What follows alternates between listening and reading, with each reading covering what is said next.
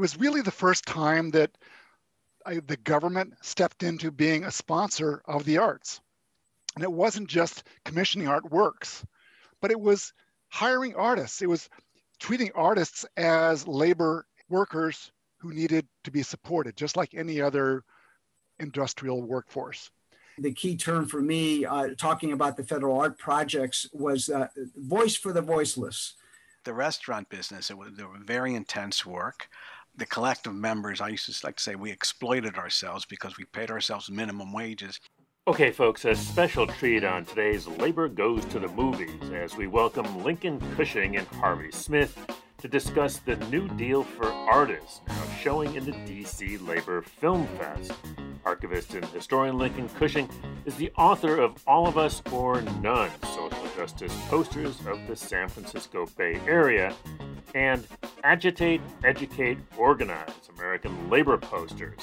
Harvey Smith is the author of Berkeley and the New Deal. We have a bonus guest this week as longtime union organizer Carl Goldman drops by to tell us about the brand new film We Made Matzo Balls for the Revolution. All the DC Labor Film Fest films are still available in the AFI Silver's DC Labor Film Fest virtual screening room. Check out the link in the show notes. Here's the show. We'll begin with the trailer for the New Deal for Artists. The artists of the 30s gave a shape, a vision, a form to the period. They bestowed on us the gift of memory. I think one of the uh, uh, horrors of our society, American society, is this break with the past, a lack of continuity. Young people know nothing of the past. For that matter, even people who lived in the past have forgotten it.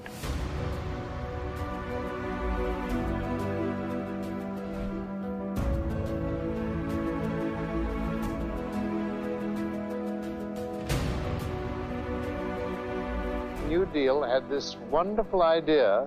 It was better to put them to work, even though receiving the same amount of money, and give them some self respect that they were earning this money instead of just receiving it as charity. All of the projects put to work skills and talents. Practically without exception, every American artist born between 1900 and 1915 spent his formative years in the Arts Project. Our committee is the only agency of government that has the power of exposure. Therefore, this investigation must go on. How the Arts Project died, of course, is part of history if you know about it. The writers and the theater people were constantly under attack. We were accused of being communists. There was undoubtedly congressional pressure against what was seen as extreme left wing influence in the federal theater. Attacks on the project mounted daily. The doors were open for censorship. We were pretty liberally attacked by the politicians.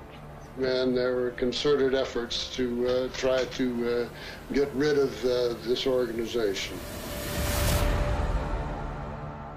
This was the beginning of a, a whole new history in the United States.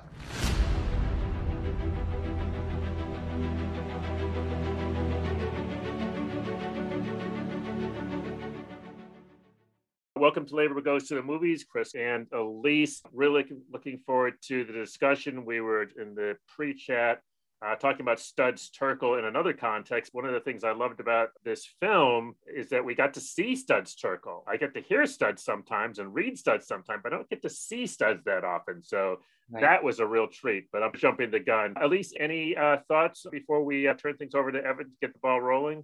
I'm, I'm really enjoying this year's Labor Fest and I, I, it's this thing about Zoom, right? I was like so like not Zoom two years ago. I was like, yeah, yeah, sure, sure.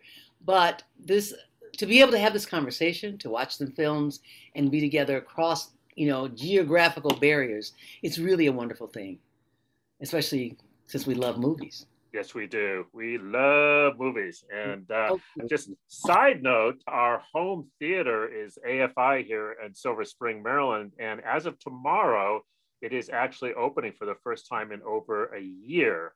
Uh, and so that is pretty exciting. I'm still personally a little nervous about sitting in a theater with other folks, but I'm, I'm probably going to get us get ourselves together and do that. But all right, let's get the conversation going. And Evan Papp, again, my co-conspirator on so many things over the last year. Although as I keep saying, Evan and I don't live too far from each other, but this Zoom is as close as we got. We still have not met in person, so I owe you so many beers, Evan. Not least for putting together uh, today's uh, wonderful panel. So I'm going to hand it over to you to introduce our, our special guests. Thanks, Chris. I'm very excited to discuss one of the greatest programs that has ever been implemented and it's the New Deal. And we're going to be discussing the 1976 documentary, The New Deal for Artists, which was directed by Wieland Schulz Keil and narrated by the great Orson Welles. And it's a retrospective that interviews famous artists who came of age during this revolutionary period of US government support and sponsorship of artists as part of the New Deal to overcome the Great Depression of the 1930s. So, our special guests who are experts on these New Deal programs and who I learned about through the Living New Deal, which is an incredible nonprofit that is mapping tens of thousands of New Deal projects that I encourage everyone to check out to better understand the New Deal legacy in our backyard. But first, I want to begin by introducing Lincoln Cushing. He is an archivist and author who documents, catalogs, and disseminates oppositional political culture of the late 20th century. His books include Revolucion, Cuban poster art, Visions of Peace and Justice, political posters from Inkworks Press, and Agitate, Educate, Organize, American Labor Posters. And our second special guest is Harvey Smith. He is the author of Berkeley and the New Deal, Images of America. And he is also a contributor to the Living New Deal. So Lincoln is going to start off by presenting a few slides and then we'll hand it over to Harvey and then we'll open it up for everyone to discuss about the, the film and, and their impressions. So Lincoln, over to you. Okay, I'll share screen. Can you see that okay? Yep. Yeah the the New Deal was really an important period in the, in our country because it was really the first time that I, the government stepped into being a sponsor of the arts, and it wasn't just commissioning artworks, but it was hiring artists. It was treating artists as labor workers who needed to be supported, just like any other industrial workforce. And so this was a fascinating period because what does it mean when the government begins to support things that are for the public in the arts? We've never quite had anything like that except for a brief period of the Comprehensive Employment and Training Act. But my field is visual art, specifically posters. And during the New Deal, this was a time when artists were trained to go out into the communities and there are great examples of theater and music and other, you know, and writing. But when I look at this as a visual artist, this is a fantastic period where for many people in this country, it was the first time in their lives that they saw an artist making art and they could walk away with an affordable piece of artwork. Most Americans didn't have an original piece of art in their homes until these programs. And this is such an empowering and democratic feature that sort of liberated a whole slice of artists to say, wait a second, who should support what I do and who should be the beneficiaries of what I do? Used to be that artists were supported by the church or by rich people. Government funding for the arts is a transformative step. So let me go and talk about a little bit more. This was, you know, a relatively short period, 1935, 1945. And it was really, you know, the hiring of the artist, the Works Progress Administration. This is a big step in treating artists as labor. The silkscreen unit of the program was created in 39, didn't start off right away.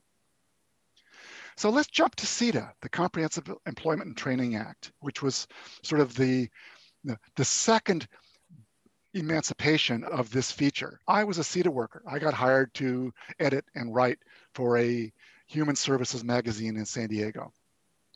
This was a boon to arts organizations in the country. And so it was not just helping the workers, it was also providing a whole breath of fresh air for arts creation in the country, just like the earlier program during the 30s it was in many ways it was more progressive artists it hired a lot more people that were artists of color a lot more women uh, a lot of disadvantaged communities this is really a step up and this was because we'd experienced the civil rights movement we'd experienced other social movements that ratcheted up who the program was serving but it was really a fantastic step in the right direction. A tiny portion of the entire budget, about 1%, was spent on public arts fundings. And this is 78, 79, but this is really an important thing. And so you start to look at, you compare these two programs. You know, the federal arts program was really active in promoting the arts and especially printmaking, which for me was an incredible feature. Had been screen printing, one of the main art forms, was had been considered a commercial art form. They elevated it to being something that was really popular, and artists took it on as a way to teach art. Same thing that was going on with CETA. They had artists using new devices, new tools to create the same thing. Again, you compare the two programs. Mostly what they were doing was screen printing, was turning it from this commercial thing, you know, cantaloupes two for a dollar, to making it for, they were supporting other federal arts programs, art showings, workshops, theater, things like that. Well, again, Neighborhood Arts Program was promoting local events. Here's a Gestetner machine, which is a really inexpensive, affordable way to make duplicate copies. This is Jane Norling running one of these machines. And the kinds of programs, it was, they talk about labor, the subjects were all over the map. The, the stuff that was produced in the 30s was not very overtly political. It had an undertone of being political, and certainly the program was fundamentally political, but they didn't have images that were fundamentally sort of what we would consider radical. But a lot of the stuff that was produced with the with CETA was quite political and was dealing, like I said, specifically with communities of color, with underrepresented communities, disab- disabled community, Indians, Native African American community. There were a lot of groups that were supported by the CETA programs that may or may not have seen the light of day in the earlier program. But again, it takes social movements to ratchet that stuff all up further. So that's, you know, I'm saying it takes social movements to really elevate this stuff. And again, anything that we see coming forward from now, and again, there's a huge push towards promoting public funding for the arts, it's going to see stuff that's, again, a whole level higher than what we saw in these previous two programs. So I'll leave it at that and turn it back to the host. Thank you. Thanks a lot, Lincoln. Uh, going to pass it to Harvey Smith.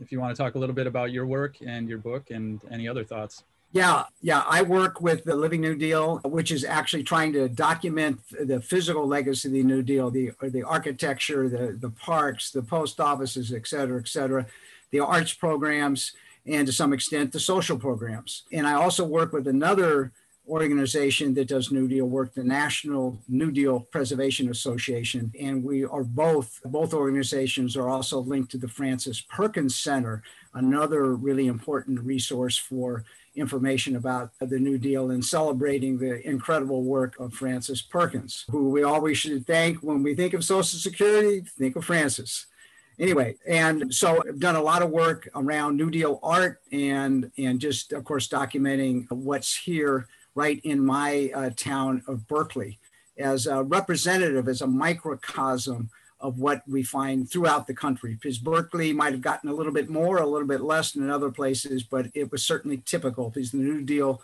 reached every corner of the country, urban, rural. It reached uh, some places you'd be really surprised it reached. So I was very happy to see this film. I, there's a similar film that uh, looks more uh, at the artist and, and sort of their views of the program.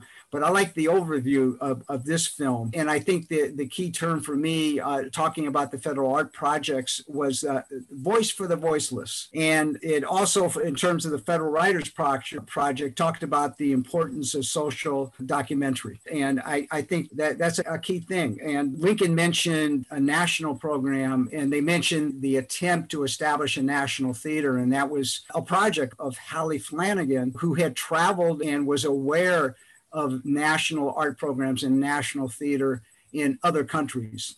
And again, in this country, we find the, the Federal Art Project, the CETA program is something a little bit out of the ordinary or unusual. But if you think of the National Theatre of Britain or the scope of BBC or the Canadian Film Board, you can go on and on, and you can think of many other countries that are far ahead of the US in terms of national support for the arts. So I think it's, it's a, certainly an, an, important lesson. Unfortunately, as Studs Terkel said, that the Neanderthals took over, and and that's what we're still fighting. I do want to point out that there were two little factual errors in the film. They conflated the reaction to the Coit Tower murals with what happened later, the attack on the federal art projects in the late 30s. And the Coit Tower project was actually not even under the federal art project. It was at the very beginning of the right. New Deal. It was the first major mural project under the Public Works of Art project.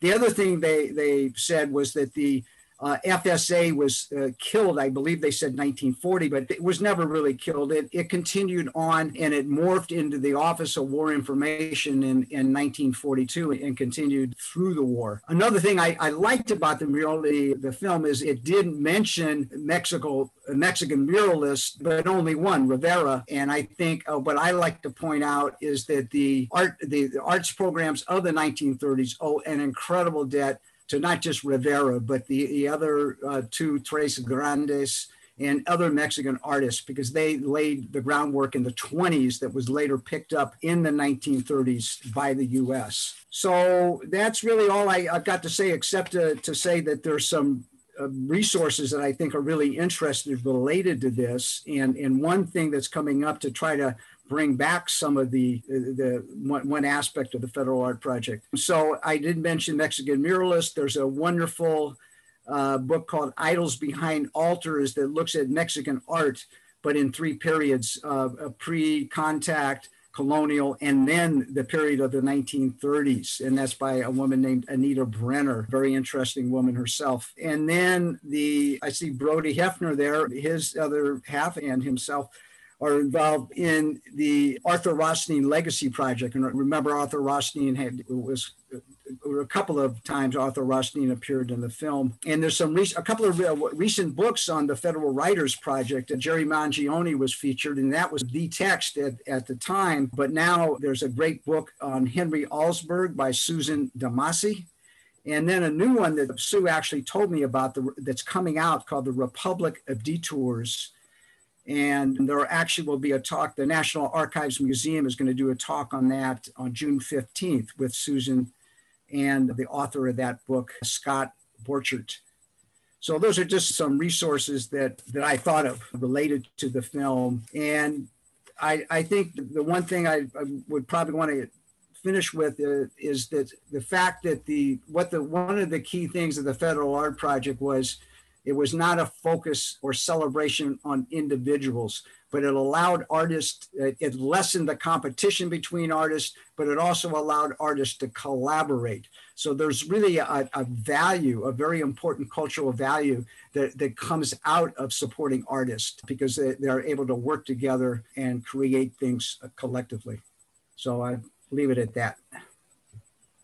Thanks, Harvey. And uh, before I turn it over to Elise and Chris and Brody as well, one comment about the error actually. This New Deal for Artists was actually a four part series on the cultural politics of the Roosevelt administration. So mm. there was some editing that was going on, and, and that may be one of the reasons that the error was shown. But I just love the hope and the revolutionary period, but then it crescendos into this reactionary backlash. And having grown up in the Reagan arena for the last 40 years. I grew up with very little funding in my public schools for arts. And art, as valuable in itself, I've been chasing for my entire adult life, trying to create space for myself to create art outside of my day to day job. And uh, Lise is very involved with a lot of arts. She's done directing, singing, acting, and I'm really looking forward to hearing what Elise has to say about that.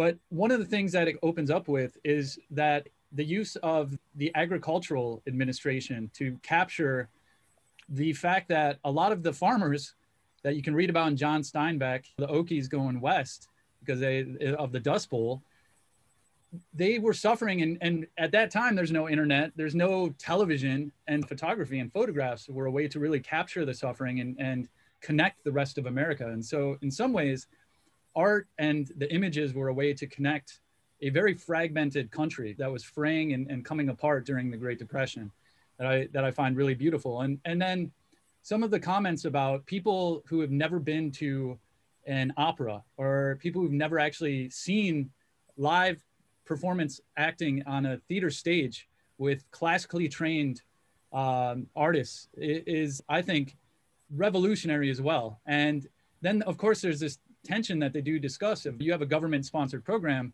it can very easily get into the point where it's like the artists are going to create these images. This is going to be propaganda to maintain control of the state.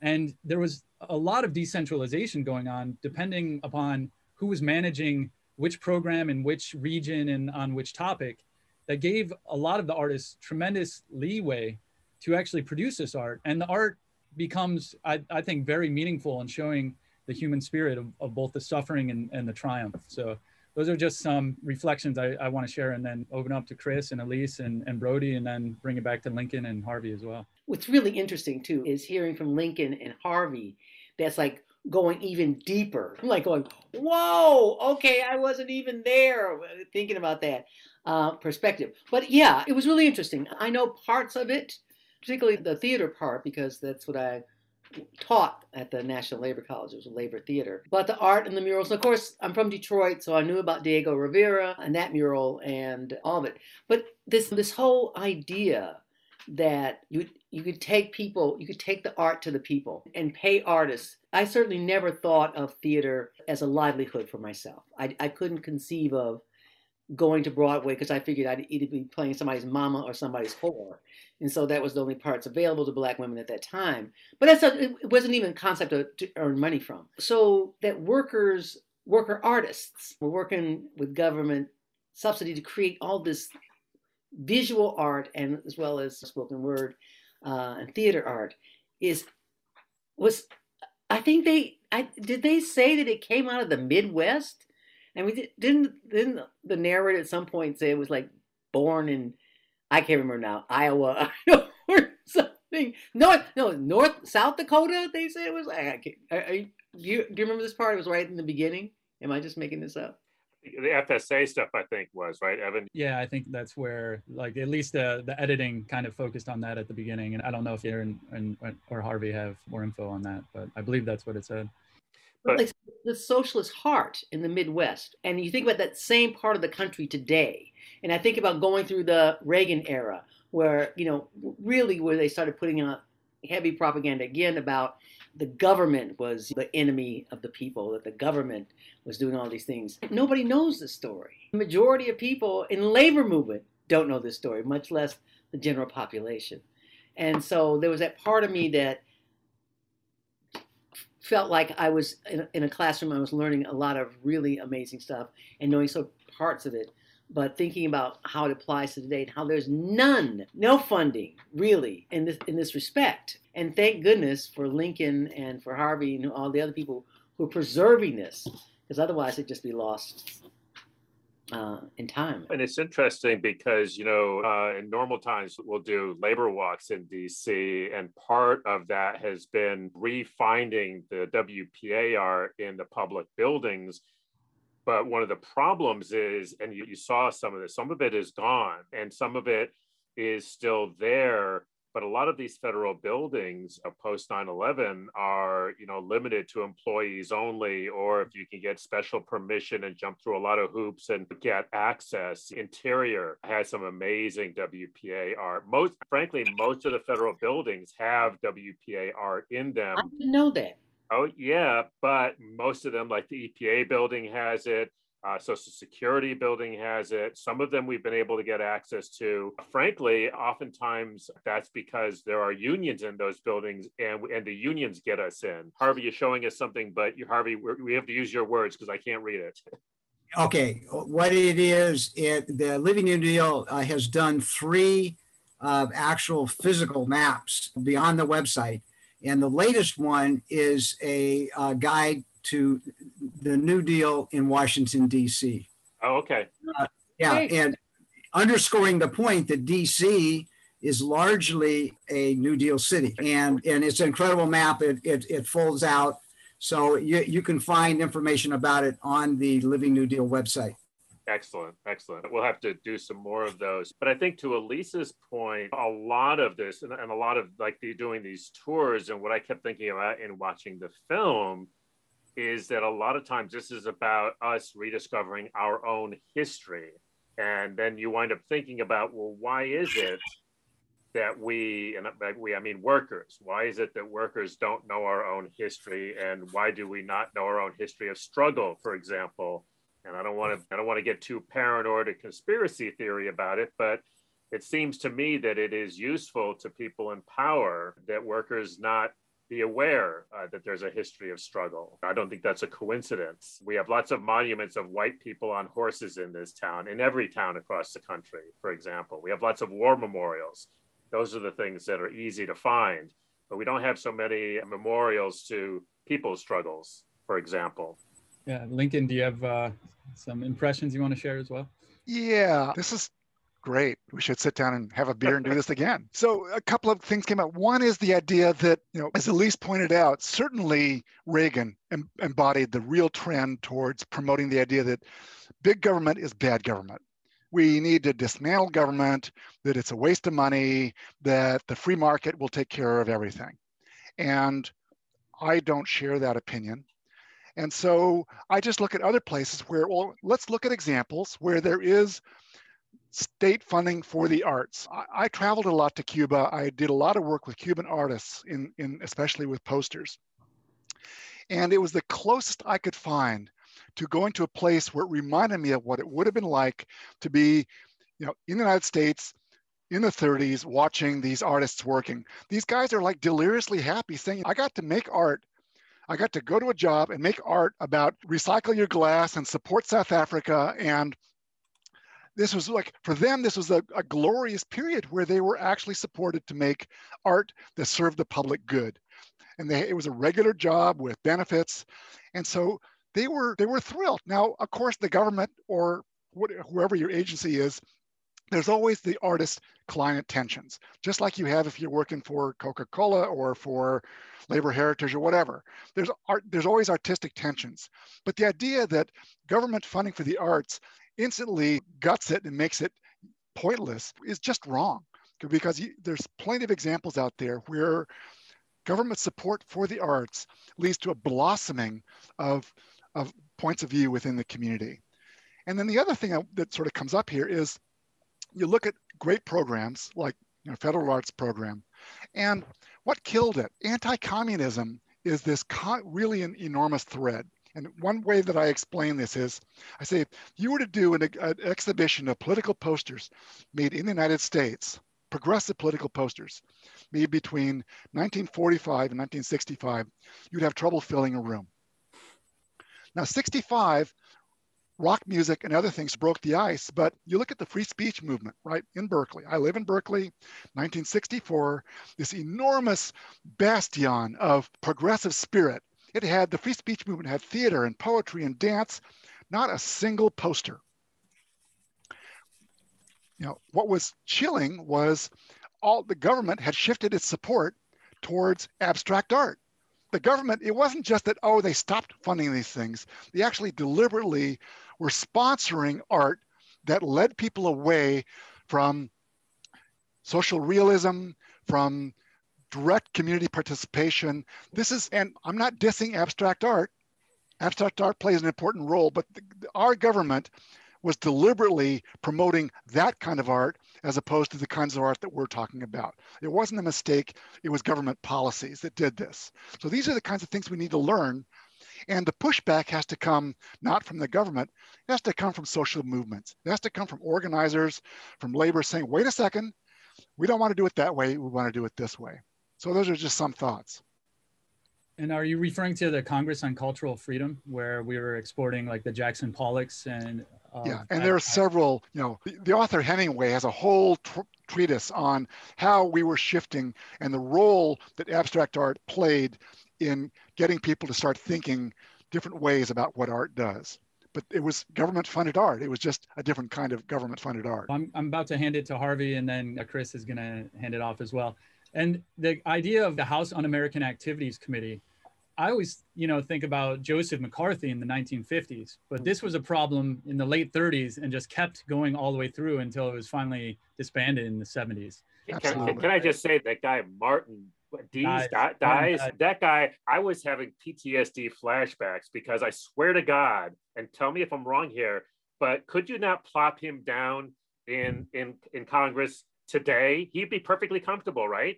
Seriously, I, I realized, oh my God, I thought these were unique nutballs that we have now. No, they've been around a long, long time, which I don't know. If, I, I thought I think it's a bad thing. I don't know. I'm sorry. I, I, was having a little bit of a moment there. Anyway, Harvey. Yeah, uh, the one thing I, I want to point out before I forget is there's actually an effort to bring back the Writers Project. The a, a guy named David Kipen, who runs a really unique program in Los Angeles, and a writer, and he's written introductions to recent editions of the California, and Northern, and Southern California Federal Writers Project's books. But he is somehow impressed his congressman uh, Ted Lieu, and he's Ted Lieu is uh, hooked up with uh, Teresa Leger Fernandez, and they're sponsoring what they call the 21st Century Federal Writers Project Act. If you Google that, you'll find information about it. And uh, of course, they're trying to get other people, other people in Congress to sign on to it. You can create pressure by writing your congressperson and uh, getting them to uh, sign on. Yeah, the I think the suppression of history is it's very deep. You can trace the roots of the New Deal all the way back to the Farmers Alliance, which right. uh, surprisingly took place in places that now are hotbeds of conservatism. But it, it was throughout the country. They got people elected. It eventually died out, but then we got the progressive era and Teddy Roosevelt. And in terms of domestic policy, FDR was actually following some of the unfinished business of Teddy. All this is pushed to the wayside. And I think Stud said it in the film. If not, I've heard him say it before about what an ahistorical society we are. And he's made that point. Uh, did he make it in the film? I, I think he did. No, but, but, he talked about the Neanderthals, which is why I was having the flashback. Yeah, okay. I was, I was well, like, they're, they're back. Yeah, I, I, in my slideshows, I'll, I'll, often quote studs on that issue of having what he calls historical amnesia. And and it and you're right, it's purposeful. If, if we really understood our roots, we, we would probably a, good swath of the population might be going in in a different direction. But that information is, is kept from us. And the arts programs uh, help to stir it up a little bit. And I think that's another reason why arts funding becomes controversial. It should not be, but it becomes that because I think artists are aware. I and there was a lot of that subversive element in the New Deal, and, and it, it pops up in places. I think one thing this comes to mind here in Berkeley, we have a building called the Community Theater that has a, a large relief on it, and this European American sculptor actually in this large relief of showing people dancing and in, in the arts and doing theater. There, there are African American f- uh, features in in those figures, which at that time you didn't see a lot of that. But the, this artist made a point of putting that in into his mural. Arts it can be subtle or it can be overt, but it's important, I think, for to have that that richness of expression and to help us as, as a society. Before I bring Carl and Elise, I, I saw I, I, think you probably have a bunch of things you want to you want to just respond before I bring Carl in. Oh gosh, golly! One thing I think only thing Lincoln for dropping a dime on me about the about, about CETA and the art the artistic element of that, but also what you said in terms of the abstract art. I had never heard that before, never. And I think Harvey that you know where, where I, I totally agree, and that's what we're saying is that this is it's not without malice and forethought that they've cut the arts out. It's not it's not a coincidence that most people are taking their artistic experience from already produced things. It's online. It's already. And I was thinking about when the Poor People's Campaign in in in 2019 was it? I think or 2018 when they had the, when they came to DC but I went to a, a program where they were teaching the songs, and they also had the component of creating the posters. And people, the artists were there together, collectively working together to create posters for this march that we were going to have. And I, I, just remember just feeling all thrilled to bits that this was all happening, and the photographers were over here. And, the, and it's like, where does it happen?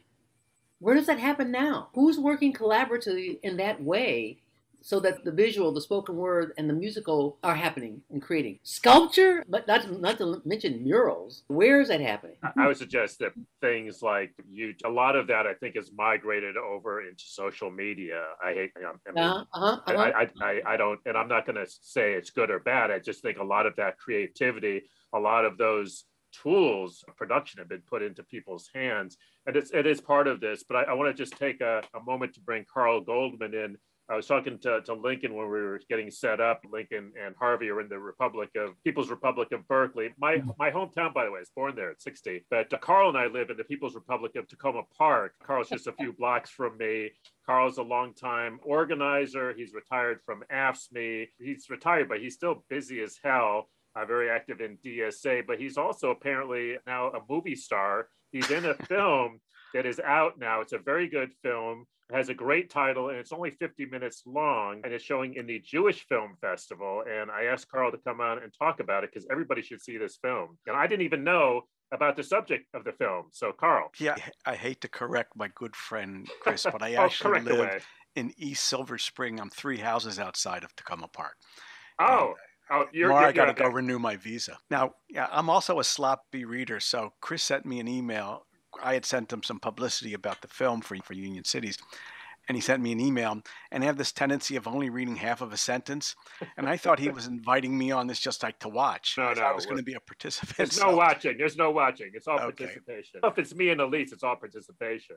I should have known. Tell him the title of this great film. The film is We Made Matzo Balls for the Revolution. Who doesn't want to see that movie? It's a great title. And it, it's about a worker self managed kosher restaurant that was in the basement of the high rise apartments in White Oak, Maryland, that have been in the news lately for all kinds of landlord tenant violations. It, I, it, it, existed, I think, between 1975 and 1977, and I got in at the tail end. I had already um, been through two unsuccessful organizing drives as a cab driver and I was having trouble keeping a job. And a friend of mine told me, "Hey, there's this you know, cool place you could work. It's worker self-managed, and there are a lot of nice people there." So I got I got involved in it, and the idea was to do like progressive organizing, eh, progressive organizing in the Jewish community. And the only the logic was the only way to do that was to, to make the uh, restaurant kosher so everyone could come. There, and the things that that I was there's a whole issue of collect collectively run restaurants and our businesses and worker self-managed business. I was interested in some of the what I was some of the organizing that was done, and it was basically programming on issues on a number of labor struggles that were going on. Then they had speakers about the United Farm Workers. They had posters up. Some of them, some of the we had a, wide variety of customers politically, and some of them didn't like the posters. We had a couple speakers on the Washington Post pressman strike, which was one of the like one of the most important struggle labor struggles in DC in the 70s. And in fact, that the president of the local, Jimmy Dugan, spoke, plus some other people. And even after I left, I, I came back because I only was actually there for a few months. I came back as a customer for the music on Saturday nights and for the speakers. And in some ways, it was like the restaurant business. It was there were very intense work. The collective members, I used to like to say, we exploited ourselves because we paid ourselves minimum wages. And sometime before I got there, they voted to to not to, to put the tips back into the in, into the enterprise.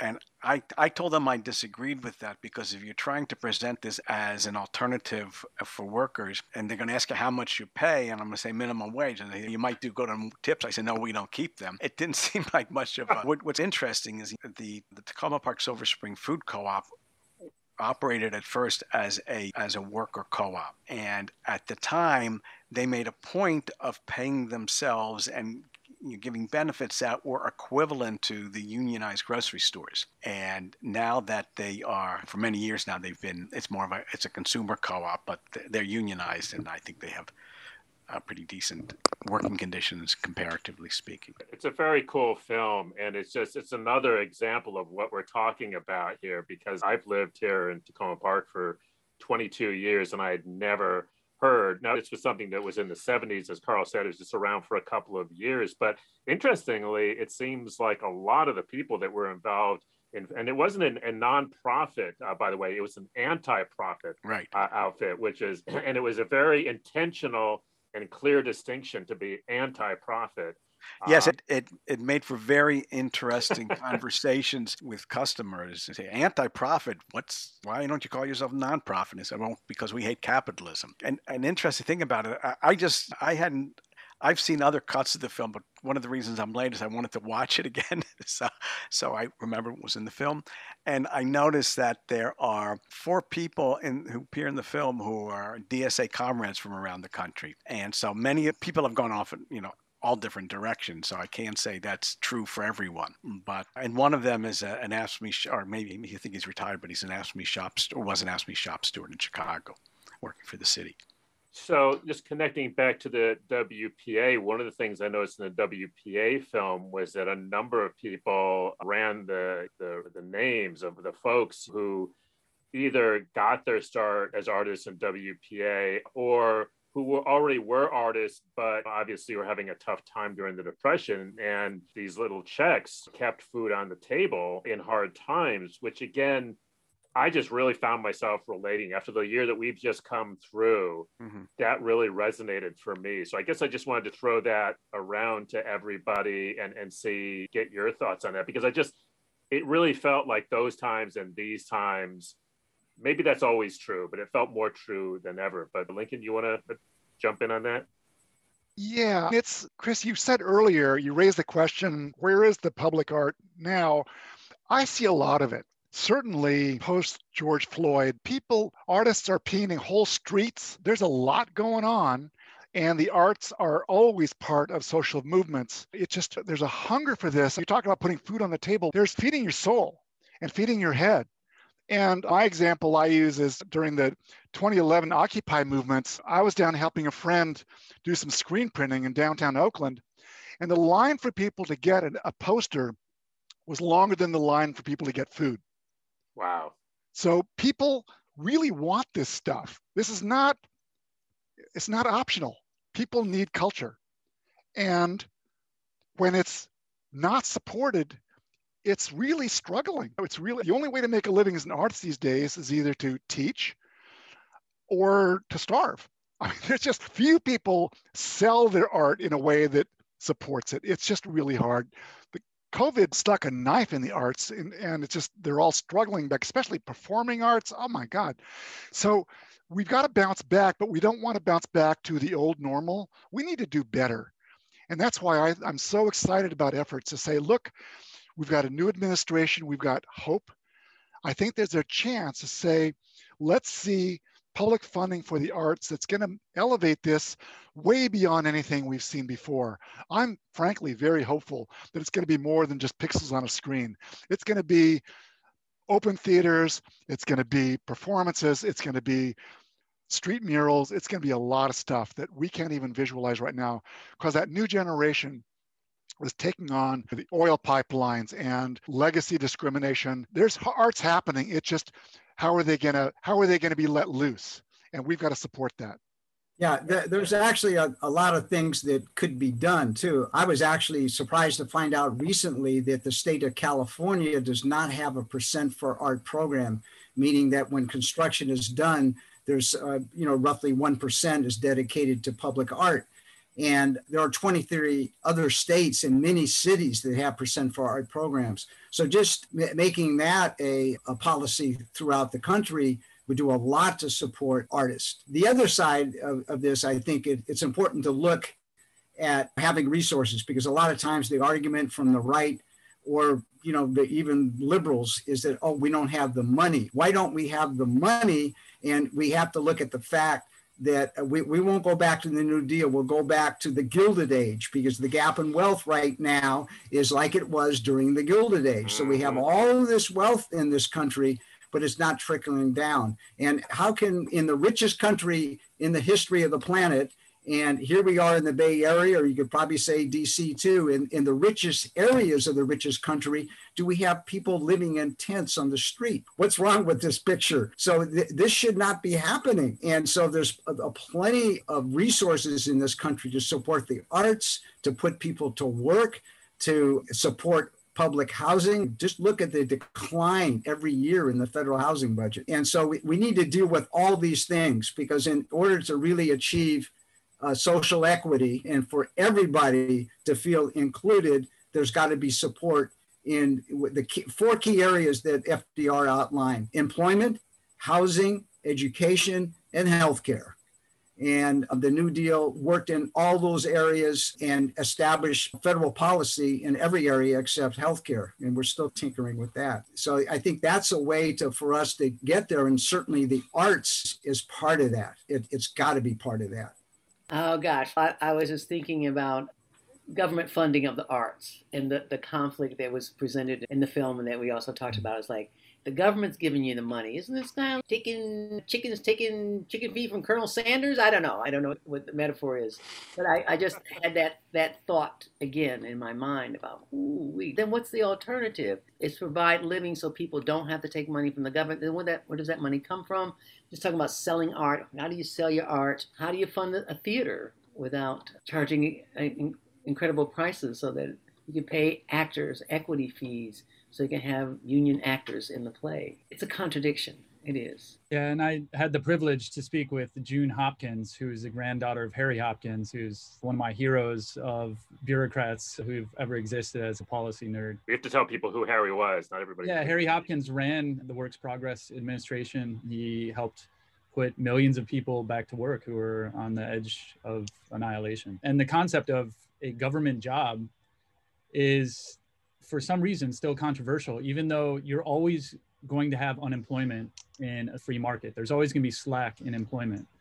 So who does that benefit the most? It, it benefits those who want to drive down wages. So a government guaranteed job also provides training provides dignity of uh, spirit and you can do there's a lot of work that needs to be done in this country. If you've been noticing there's things falling apart everywhere and a lot of it was built during the new deal and we've been asset stripping it ever since. And i want to get it just one more point on the the documentary. The federal writers projects where they talk about these 50 guidebooks of each state that provides the history of these states. And just talking about the history was being controversial in, in some of these areas. And i think we even need to be looking at how is our public education being determined because we need to make sure that the children are getting art because all of the kids coming up deserve art. They deserve theater. Theater should be a part of the curriculum as should music as should writing as should history. And, and we need to make sure that the, the next generations coming up are given this and then they'll value it and that will help carry the flame forward. I wanted to end with elise because i was really appreciative. She is the co-host of the podcast but she's really busy with the annual great labor arts exchange which is coming up very soon. Elise?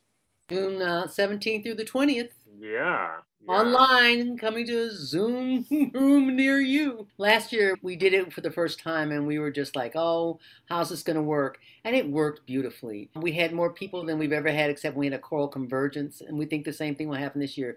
And people from all of the United States and Canada and Mexico tuned in. And so this year we, we are actually expanding the workshop. We got Huck and Konopacki coming in doing a cartooning workshop. Chris Garlock is going to do one on labor podcasts. Ysaye Barnwell is going to be here singing with us. And Saturday we, we turn it over to the next generation of the Great Labor Arts Exchange, people under the age of 35 who've been coming to us and say, hey, y'all got Saturday. You do the workshops, you do the plenaries, you put it together. So they're doing it and it's going to happen and we're going to have a great mix so you can go to you know www.laborheritage.org and scroll down to the registration line it's a sliding scale fee five dollars to, to 100 whatever you can afford to give and join us. Let me throw one last thing in which is this country does not have a national library. The library of congress's job is to serve congress. It's not to serve the american public. Mm. most other countries have a national library. We don't. Just one more example of how we have avoided you know public stewardship of important stuff. And when you go to the documentation of this of the period of the 30s a lot of the posters that were produced during this period are lost we've got a fraction of them the library of congress has some they have there's a lot of controversy as to how many were produced, how many were made locally, but we have a fraction of that stuff documented. And that's just the posters not to mention the things that are harder to capture, like theater and so forth. The documentation is really important if we really want to ramp this up to be able to do it better each time the circle comes around. So we're grabbing the ring. Hopefully, this time we're going to make it better and we're just going to keep going. All right. Good place to end, Lincoln. Thank you. Thank you, Lincoln Thank Cushing. you. Thank you, Harvey Smith. Evan Pep, thank you for putting this together. Carl, our, our newly newly minted uh, Silver Spring movie star. So uh, check Yes, that out. he's ours. We claim him. it is ours. The Labor Film Fest films are up through June 6th. So people can still check them out. Most of them are, are just $5. Elise, my sister, great to see you as well. And Thank you, uh, Chris, my brother. can't, can't wait to see the Great Labor Arts Exchange coming soon to a screen near you. Thank you, everybody. Have a great night. Hey, Thanks, thank Chris. you. Thanks a lot. Thanks, Thanks family. Mwah.